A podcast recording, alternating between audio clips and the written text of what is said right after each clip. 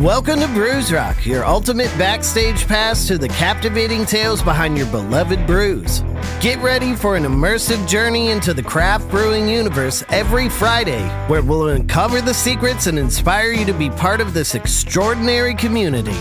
This week, we're talking to Ryan Self, the Director of Sales and Business Operations at Triple C Brewing in Charlotte, North Carolina. Ryan was a journalist in his past life and covered everything from PTA meetings to 9 11, but found his true passion in the brewing world when he moved to Charlotte in 2009. His best advice to people in sales? Get out of the used car salesman mindset and back into the service mindset. And there's a lot more where that came from. So grab a drink and let's dive in.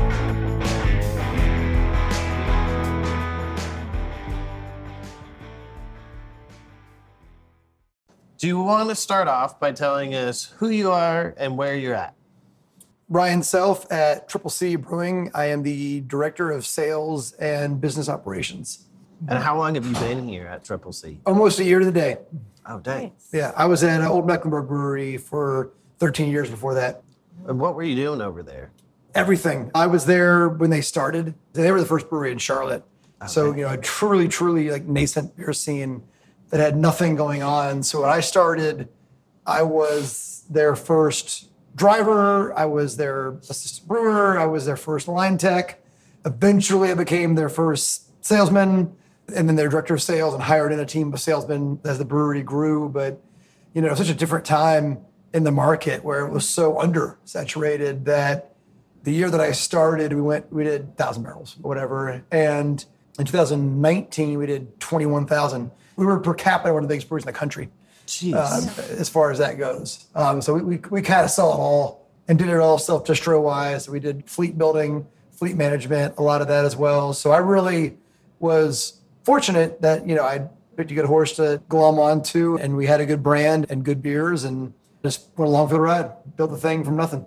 Yeah, but you're like super well rounded in the brewing world now, though, because of that. That's the hope, right? Is I've Yeah. seen it all, and when you've kind of seen it, it, it helps and it makes you more empathetic to what your teammates are going through and what they're dealing with and different issues. And I think it helps. Oh, yeah. So we've mentioned before we started recording that you have a journalism background. How did you make the jump from journalism Sure. into beer? So I was a I was a writer. I was a newspaper reporter up in the D.C. area. I did that from starting in 2000.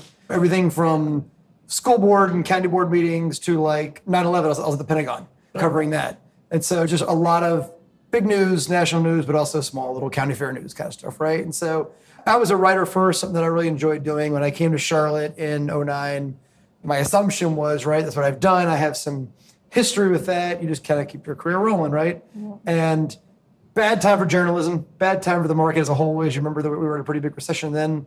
Papers were laying off, TV stations, all those things that the higher writers were not hiring. It was basically people were going into like technical writing, a lot of that kind of work at that point, and which is dreadful and it was boring. And I actually discovered OMB at the time, the brewery, and just went in and met with one of their partners and just chatted with him and said, "Man, I, I just I, I think you've got a good concept here, and I think you're doing something different. And I love craft beer. I, worked at a beer shop part time up in DC as well, just nights. And I said, I, I just love what you're doing, and I want to learn it. And bring me in. It took a lot of convincing. They really didn't need anybody. I was like, I was like, bring me in. We'll figure it out. And so I just made no money, and it, the whole thing could have flamed out, but. Thankfully, we grew it and it worked out well. So it was just one of those accidental things. My wife was incredibly supportive. She was like, you love it, you're happy, you come home, you're excited about it. Let's give it, let's give it a shot. Yeah, being happy at what you're doing can really Change your life. Now, the people that I talk to, I'm like, the years where I made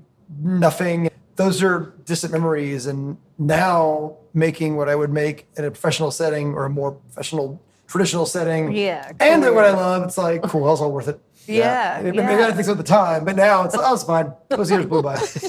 yes.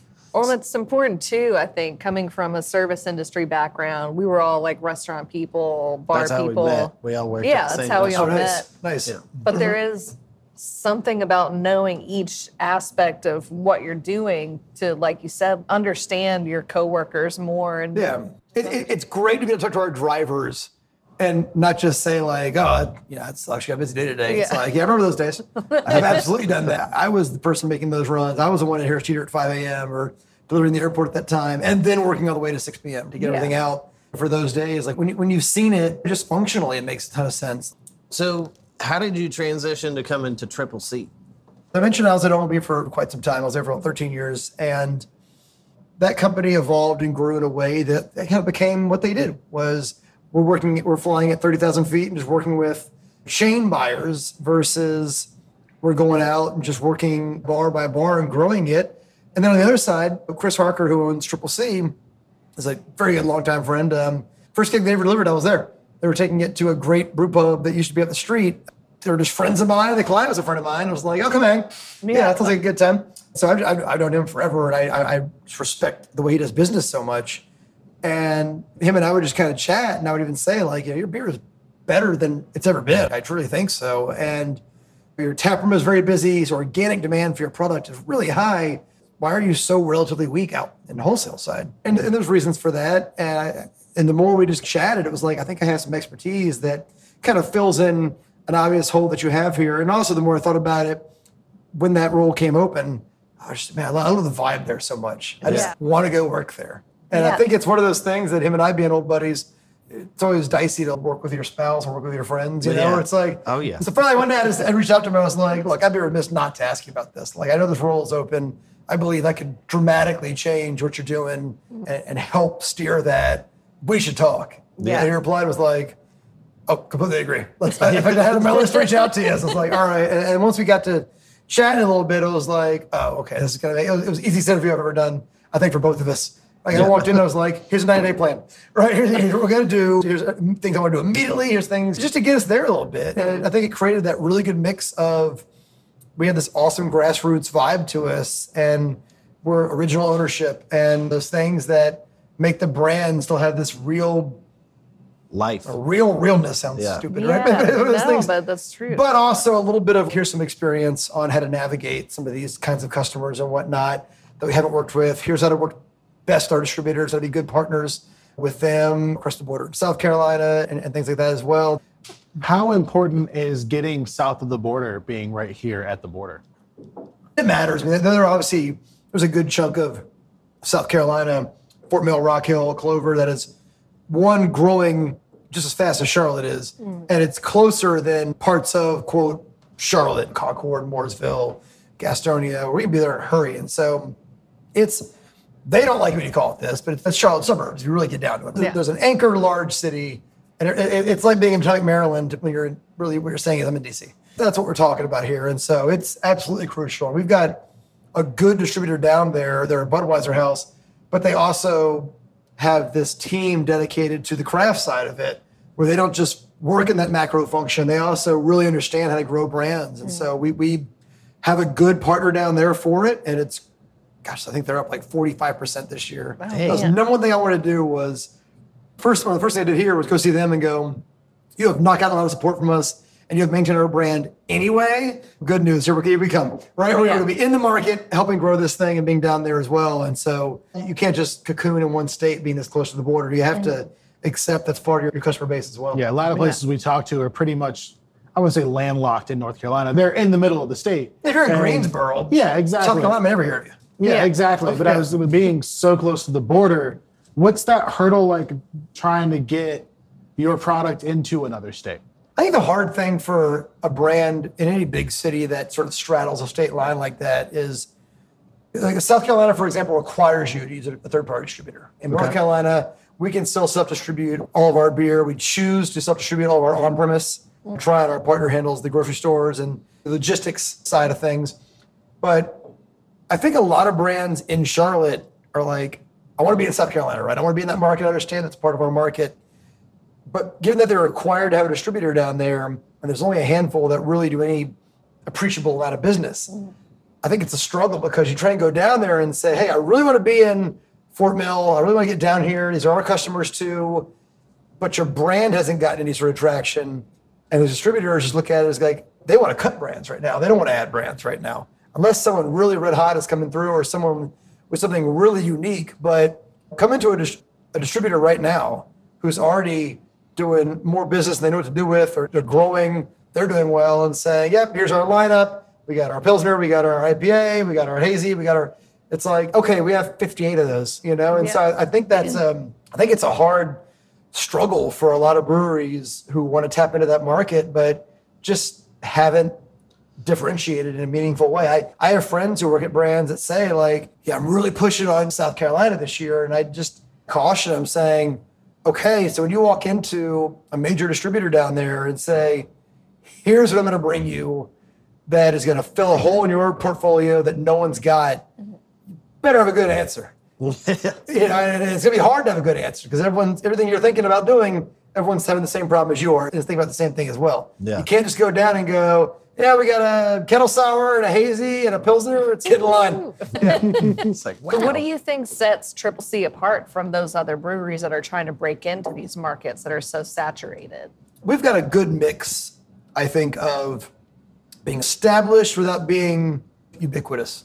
There's a real struggle sometimes when you grow, and this is something that we saw at the previous place, where you grow, but as you grow and you're all high fiving that, hey, we're in every place, you start to have some of your original clients and original bars and restaurants that are real community dive bars, you know, Charlotte institutions start to go, eh, you know, you're, you're not so Sell interesting to me anymore, yeah. right? And not even, you don't even have to sell it anymore to be called a sellout. Yeah. The, the brand didn't sell out. They, they didn't sell. They didn't change ownership. They, just didn't grew. diminish the Yeah. beer. But you can grow to a point where it's like, I'm not so excited anymore about your beer when you're in Applebee's. Yeah. You know, when, Yeah. when, when, when you're when you're down the street in the Olive Garden, I, I don't feel that connection anymore. And so I think there's a way for us to look at the brand and just be really targeted and smart about it. And go, Yeah. okay, we're established. It's not like what is this? Never heard of it. It's a good established brand where people feel like they know the owner, they know the brewer. It's super connected to the community. Triple C, literally CCC, is Charlotte craft and community. It's all we think about every day. It's our core values of like what is core values is very corporate speak, but but it is it is, and it's one of those. What do we think about with everything we do? Being a part of that and. I think that sets us apart a little bit where we can go, okay, we're not brand new. We don't know what you're getting. Is the beer going to be highly variable batch by batch? Is service going to vary? Are they even going to be open in six months? But we're also not so established and monolithic where it's, oh, yeah, those guys. Yeah. I think we're still pretty fun and still pretty agile. A thing that we read was that you don't chase trends, you just try to make really good beers. Why are you more focused on not chasing trends and keeping up with what everybody's doing and focusing on what you are doing? It's funny you say that because in the last year, we just started making a year-round hazy juicy IPA, mm-hmm. and it was one of those things. You know, 3C is our flagship, classic West Coast. I love that. That's how I prefer my IPAs. But it's one of those things that we really said internally, and our brewer really said, he said, "I'm not doing it just to do it. Yeah. I will do it if it can be done really thoughtfully and in a way that is different than what everyone else is making. I I will do that. And he created Planet Pulp, which is a hazy IPA, and pulp is the right word. It drinks like a mimosa. It's like orange, tangerine, zero hop burn. He, he, rack, he racks it off the hops, the dry hop a little early, where none of that hop burn, soft bodied without being filling or bloating. No, no oats, none of that stuff. When people say I don't like hazies or I hate hazies, what I feel like they're really saying is every brewery, good or bad, decided to try their hand at it because oh, you know that if that's red hot, I'll make that right. Yeah. and I really feel like that's why you got so many bad hazies. It's a difficult style to nail. Yeah. It's an easy to make, difficult to nail, right? Yeah. And I think there's a lot of people just dumping in oats and shit and just be like, oh, we'll figure it out and dry hopping the holy hell out of these beers where it just it's all hop burn, right? Yeah. Or just dumping in boxes of hops and and because it was costing to make, it's $23 a four pack and it's a C minus. I think there's a lot of that brewers trying to catch that wave, that trend.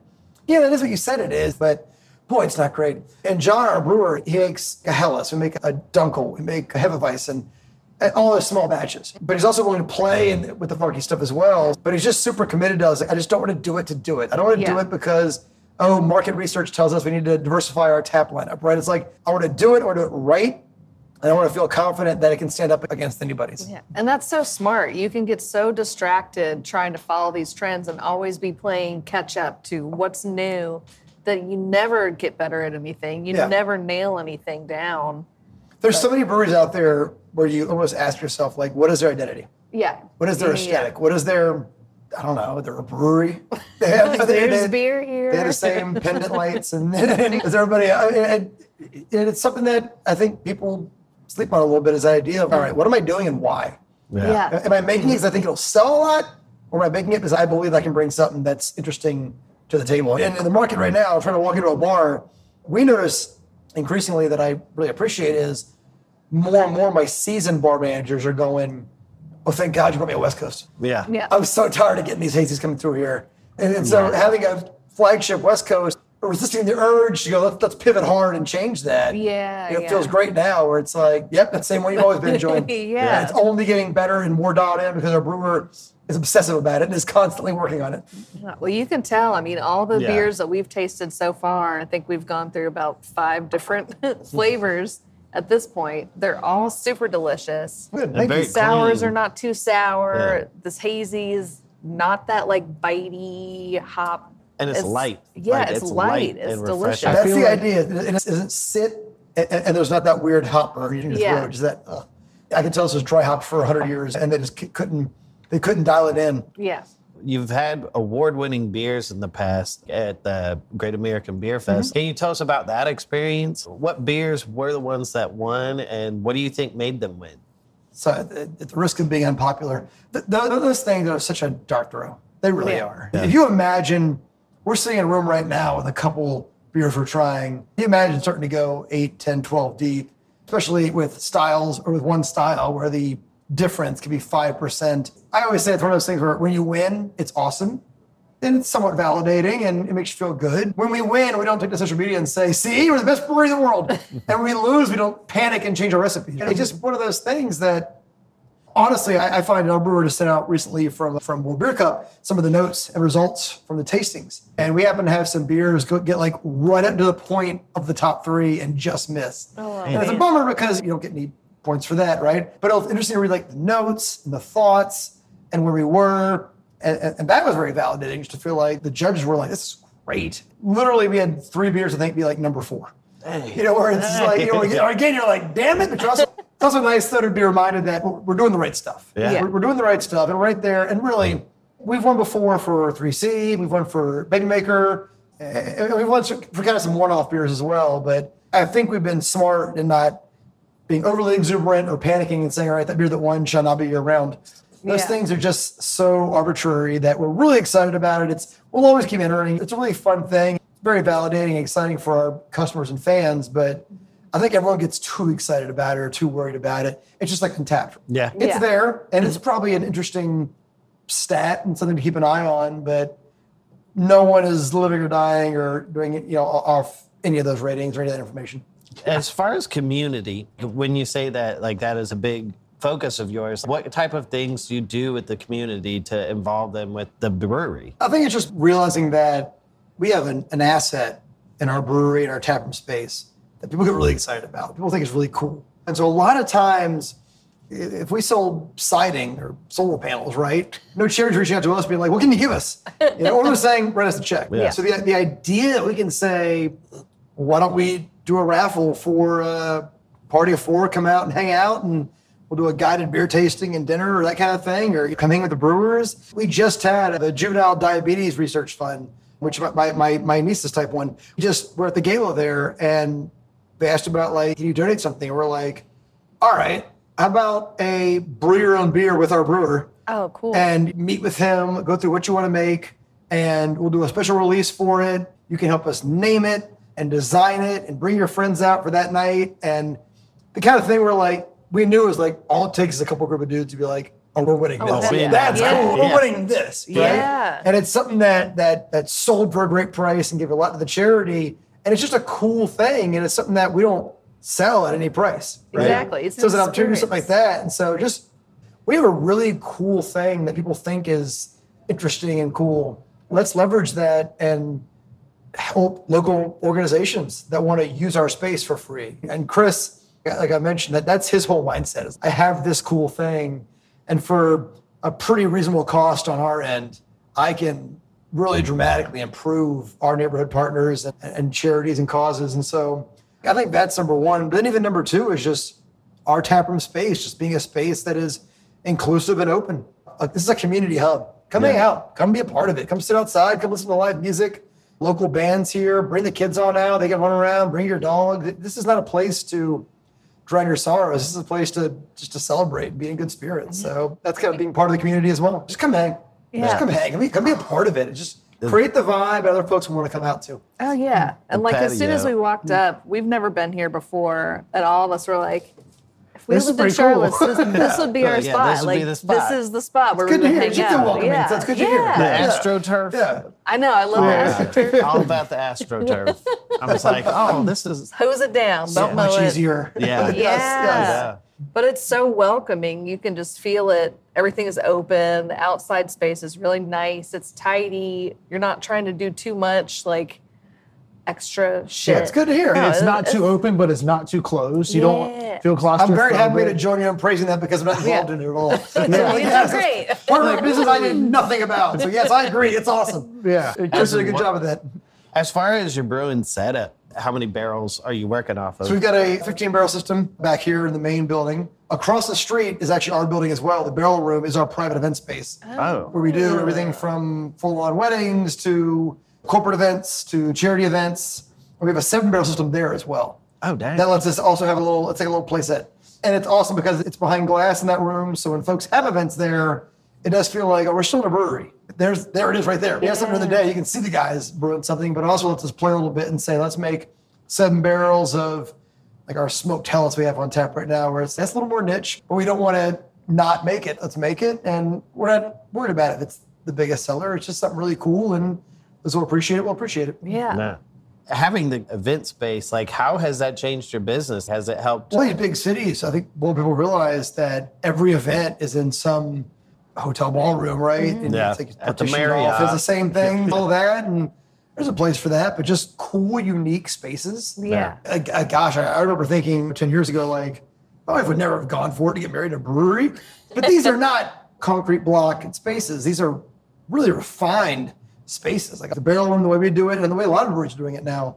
There's just so much value in it. You also think about Yeah. if you can get a business event or a wedding, uh, any event where people are not there for the beer, they're going to all try the beer. You Hmm. Oh, just got yeah. 400 people to try your beer, and 300 of them have never even thought about it before.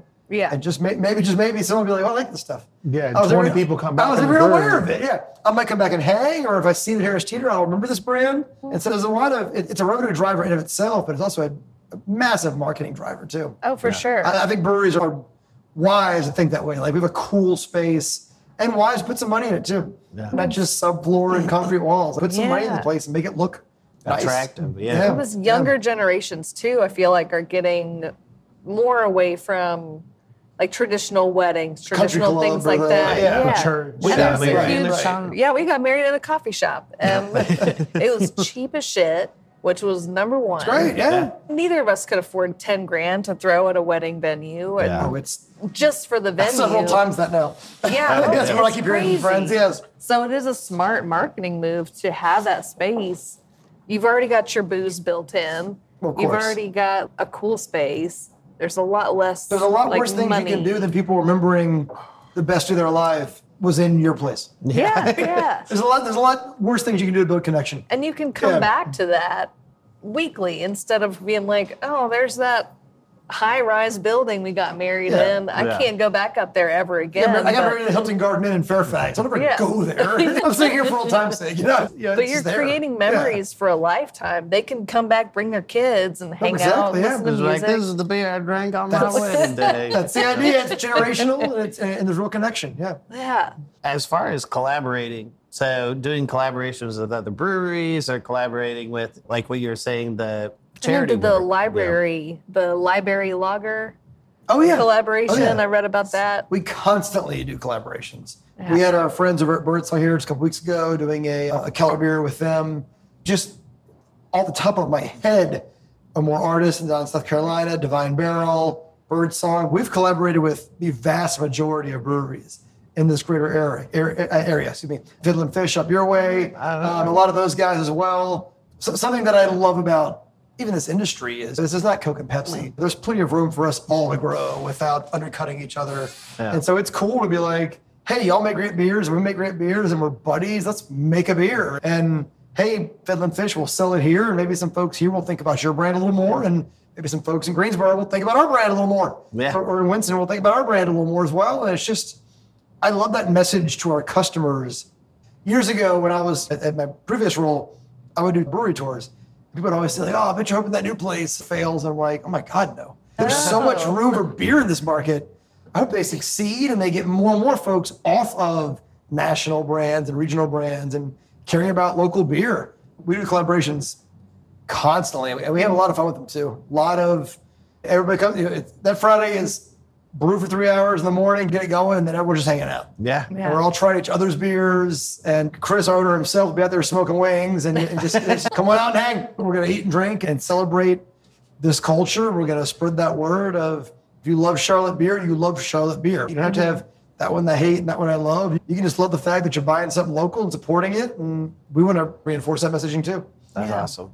And it's so interesting and it's so incredible to see. And like, I know we all enjoy traveling the hour and some and odd minutes it takes Yeah. to get here, but to see a new spot and walk in and go, wow, this place is dope. Yeah. Yeah. This place is cool. Right? Yeah. Kind of thing, right? Oh, Where it's oh, yeah. like, yeah, I can I can chill here. There's some places you Yeah. walk in and you're like, I'm just gonna watch that. So this is the plan, huh? I have friends that live in the area, and it's also really cool coming to places like this. And it's okay, cool. I got friends that live 20 minutes from here. Next time I come visit them, I'll be like, hey, get in the car. We're going to this place cool. Yeah, we're going. yeah. So we always try to wrap every episode up with advice. If you were to give advice to someone who wants to get into beer sales, what kind of advice would you give them to succeed?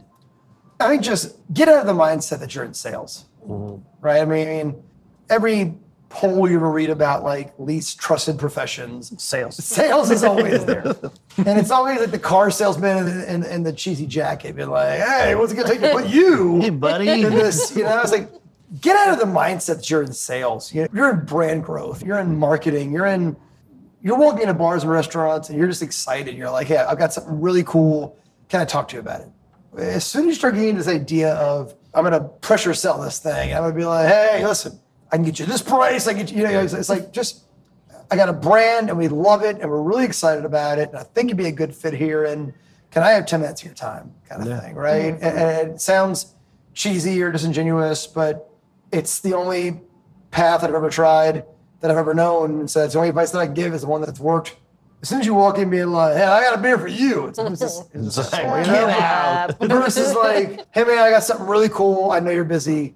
Can I have a little bit of your time? And I know that your taps are limited and that's valuable real estate. I totally get it. But I think I have something that's a great fit and I'll make some money and you'll make some money and we'll sell some beer. and it, it'll be cool. And we'll grow a little partnership on this thing. I think that mindset serves folks well. I, I think everyone is tired of meeting salespeople. salesman. Yeah. Like, in front of Yeah. And then the other thing, you know, is just to show up. Yeah. Uh, so, something that happened during and post COVID is a lot of breweries just decided we're out of the service business. We're out of the sales business. I'll send you my Monday morning email, and here's the lineup, and let us know what you need, and we'll let you know what your delivery day is. And and that has value. A lot of bars and restaurants decided, yeah, actually, I like this process. Instead of Yeah. having vendors constantly stopping in, I like that I just get 12 emails in the morning and I pick through them and go, cake of this, cake of this, case of this, and I'm done and it's easy. I think showing up does still matter for sure. I have people all the time who tell me it's almost like, dude, if you come in here, I won't buy from you. Yeah. Like you're not wasting. It's almost like they want to reassure us, like you're not wasting your time. If you come in here, I will buy from you. Yeah. If you actually come in here and spend the time and, and you bring me quality liquid, I'll buy it. Yeah. That stuff still matters, I think, and it's a big differentiator. And it matters when you when you have a keg on tap and it doesn't get off to the start you would have liked. It matters when you can say, "Well, I, you know, I come in here all the time, and, and I'm following up with you." And let's talk about getting that moving a little bit, get your staff excited about it. Let's talk about is there good signage? Is it on the menu? Versus that versus email where it's like, "Yeah, bought that keg, it was a dog, and never again." Right? Yeah. yeah, the service service does still matter, and that sounds very old school, but it does still matter. It'll be a long time, I truly believe, before buyers truly are like, I want this automated. I don't want people coming in my bar and bothering me. I think we're a long ways away from that. COVID changed things a little bit, but I don't think it completely flipped the market. I think we're still in a world where you can walk in and go, when can I come see you? Yeah. I'm not going to demand you stop what you're doing right now. I don't care if you say Sunday at midnight. I'll be sitting here with you Yeah. with samples and just saying, here's what it is. Here's how it fits. Let's sell some beer together. Yeah. This has been awesome, man. Like that's been a whirlwind. Like it's been a journey. Action-packed. It's been a journey. Yeah, no, this is and I awesome. feel like, but I feel like it's going to be packed with a lot of really useful information for people. Because that's what we're trying to do is just help people who are interested in the beer community. Yeah. You know. Yeah. like- There's Look, it's- still a lot of education to It's, be done. it's, it's still beer. It's still Yeah. fun. Yeah. It's still great. Enjoy it. Enjoy what you enjoy. Support your local brands. Invest in that virtuous cycle. And that's about it, man. It's easy. Triple C. Where can people find it if they're not in the Charlotte area? So we are available, officially we're available statewide, right? Mm-hmm. We're with Tryon Distributing. So anyone listening who runs a bar or restaurant, their Tryon rep can get them any of our core brands that they want to bring in. Or if you're just a customer who wants to ask your local shop, it's hard to say. You always find us in this location in Greensboro, this Yeah. location in Raleigh, and this location in Wilmington. It's rotation nation out there, as you know. Especially when you get away when you get away from your own backyard. Yeah. But it's available statewide. Number one thing you can do, and this is true of any beer brand, is ask for it by name. I'm in a shop. I want to try this brand's beers. Can you please find it and get it? If you get it, I'll buy it. yeah. It's number one thing anybody can do. And tell them yeah. to talk to you. Tell them to ask for self. Yeah. Not Ryan. Don't ask for Ryan. He doesn't Yeah, exist. don't ask for Hey, no, Ryan. Ryan here. Ask for self. yeah, yeah. Thanks again, Ryan, for the great talk and delicious beers. We can't wait to come back to Charlotte for another round. Yeah, when your focus is on brewing purposefully, you know every last pint is going to be a winner. If you like this episode, let us know by subscribing. We'll be back next Friday with a new story from a new brewery, so stay tuned. Until then, support your local breweries. Cheers!